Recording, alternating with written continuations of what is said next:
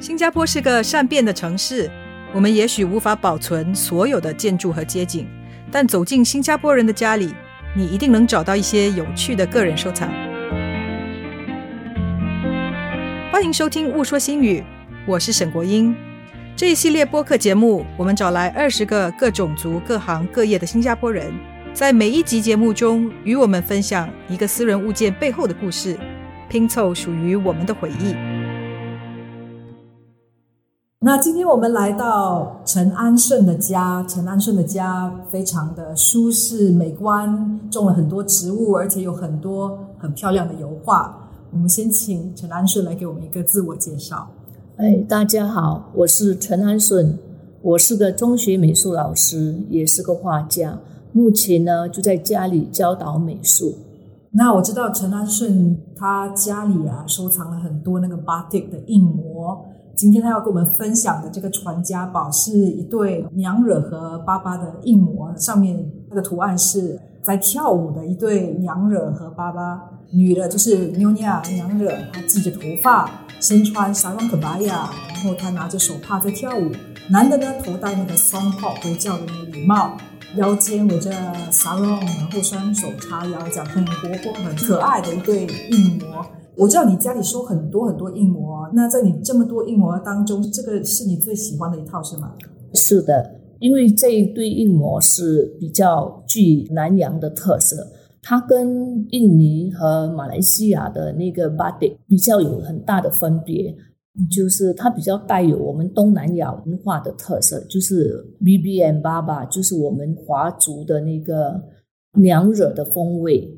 所以从这里我们就可以很明确的知道，这个是属于我们东南亚一带特有的设计的，就是土生华人对哎，对，土生华人的对些特色特色，对，就是综合了华人跟马马来的两种文化哈。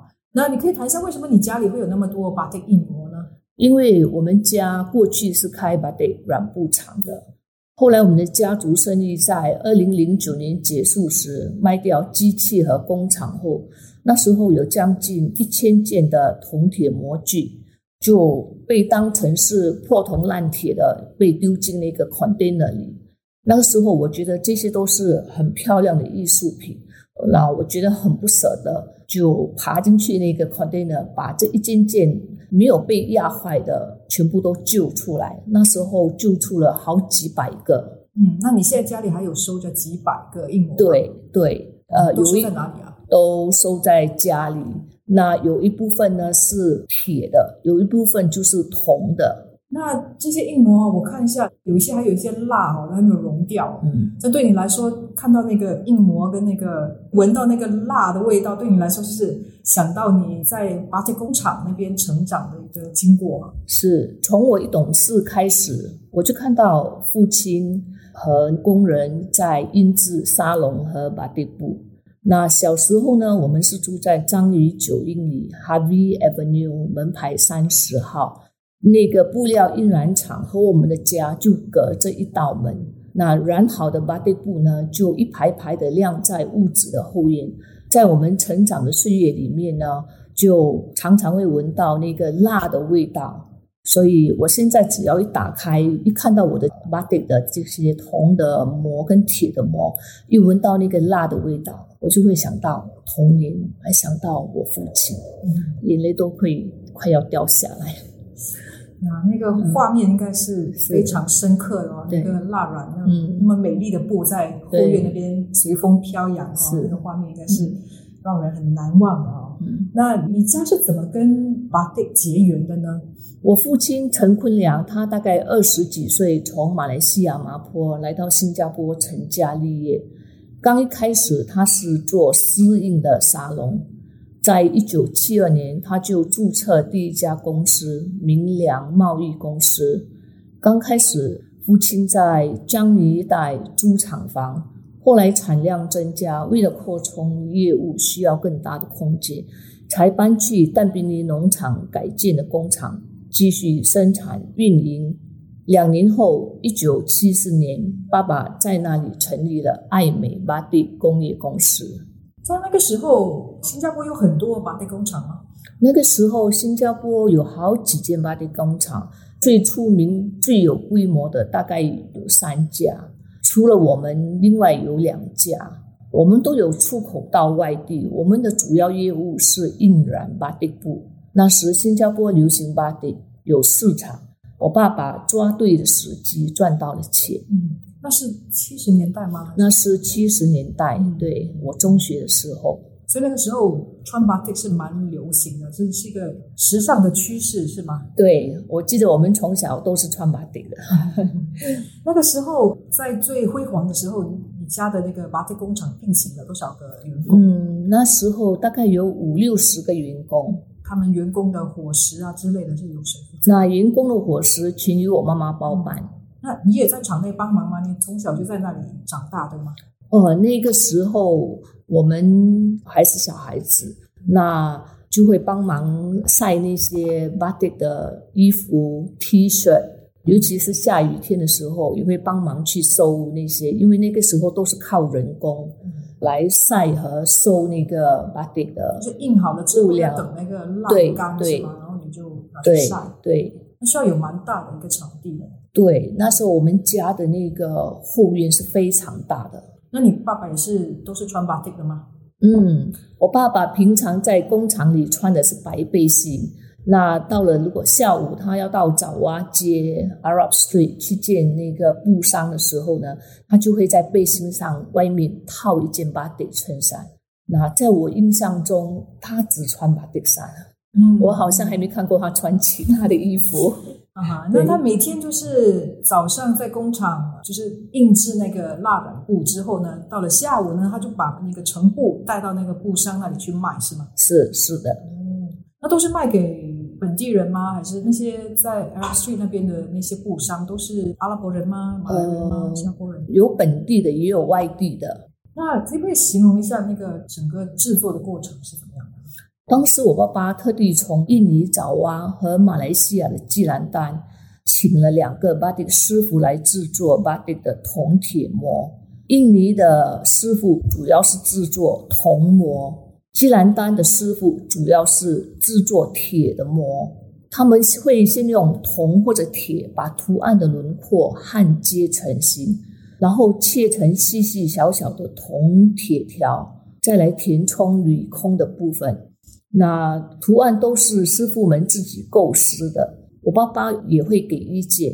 他们的工都很细致，有时做一个印模就要花上一个月，从制模到手印都由工厂包办，所以印出来的图案都是独一无二的。那这些铜模或铁模也都是独一无二的，你找不到相同的第二个。这些印模都是这些师傅工人们的血汗。都算是非常优秀的艺术品。嗯，是当时你看到那个工厂收业的时候，那些印模被丢进那个要准备拿去丢掉的那个 container 里面，那你看了是不是很心痛啊？对，因为同样是艺术家，我可以理解他们在制作这些艺术品的过程中所用上的心思，所以我那时候真的是每天就是 一到工厂。那我就是穿上那个围裙，戴上帽子，戴上手套，就真的是爬了梯子啊，就钻进去那个 container 里面，然后一件一件的就救出来。只有你去收吗？只有我去收，就他们也不觉得是值得留下来的东西，因为其他人可能都觉得 这些都已经是破铜烂铁，哎。你在说那个图案哦，都是他们设计的。当然，你父亲也有给一些意见哦。通常有哪些图案呢？你还记得那些印模是什么样的图案？早期的就是会比较传统的，像印尼的那些花草树木。可是到后来呢，就开始融入了很多带南洋色彩的，还有本地的土生华人的那些图案，比如说胡姬花、鱼尾狮。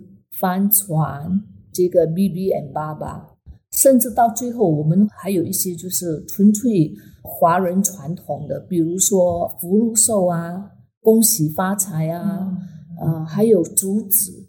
那很有意思哦，就是说这个手工艺本来是可能从马来西亚、印尼那里传过来的，可是到了我们这里就加入了很多本地的一些元素哦，还有一些华人的一些元素。那这些都是很受欢迎吗？那个时候像这样子的设计？对，那时候非常欢迎。我记得那时候我们家里的沙发套，也就是三个福禄寿大大个的那个图案。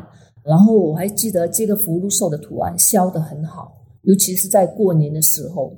那个是七十年代、八十年代哦，是最旺盛的时候，对吗？对。那后来巴蒂工业是怎么样开始走向那个没落呢？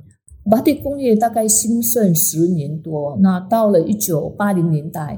本地的巴蒂市场就开始走下坡，那加上海外业者的竞争，我们不得不结束手工巴蒂印染。那另外一方面，工人的成本也很高，因为这些全部都是手工制作的。到了一九八三年呢，我爸爸从日本购买了第一台的丝印机器，把手工生产转为机械化，提高生产力。同时节省一个人工跟空间的成本，后来又再购买了另外一台，所以我们一共有两台私印的机器。嗯，那就是一个时代的结束了。可能之前的人都是习惯穿手工的一些衣服啦，自己做衣服啦，穿巴蒂印染的蜡染的衣服啦。但是后来就是都是工厂用大量的制造的哈。就是大家也就习惯了，就是也不舍得去花那么多的钱去买，或者是自己做衣服了哦。那后来你爸爸有没有说，就是找人来接手这笔生意呢？到了一九八六年，我爸爸因为操劳过度，在五十三岁的时候就患肝癌逝世。那个时候，我哥哥和妹妹就接手家业。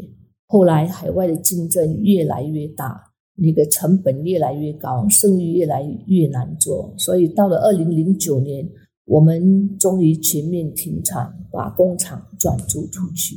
那其他两间那个 Batik 厂，他们也是差不多那个时候收业的吗？对对，他们止住新加坡的 Batik 那个工业就没有。他们更早收业，因为他们都到中国去发展。嗯，我们算是新加坡最后一间收业的 Batik 厂。那我看你家里哦。还有很多一些很漂亮的那些茶几跟凳子，好像你把你的收藏的印模的一部分拿出来再创造，制作了很多一些非常非常特别的手工艺，可不可以给我们介绍一下？这些茶几、凳子还有那个灯座，全部是我亲手做的。我真的要感谢以前念书时的木工老师所教导我们的一些基本的手工技巧。那到现在，我都还可以自己拿工具来锯木改造这些买来的家具，然后把这些漂亮的个模具呢镶在里面，就是让这些铜铁的模具有另外一种重生的概念。你好，我觉得这些都是非常非常有意思，而且非常特别又非常美观的一些家居用品哦，摆在你的家里特别漂亮。那你有卖吗？这些？哦，暂时没有，因为这些都是我自己亲手制作的。然后最主要是保留了，就是对爸爸的思念。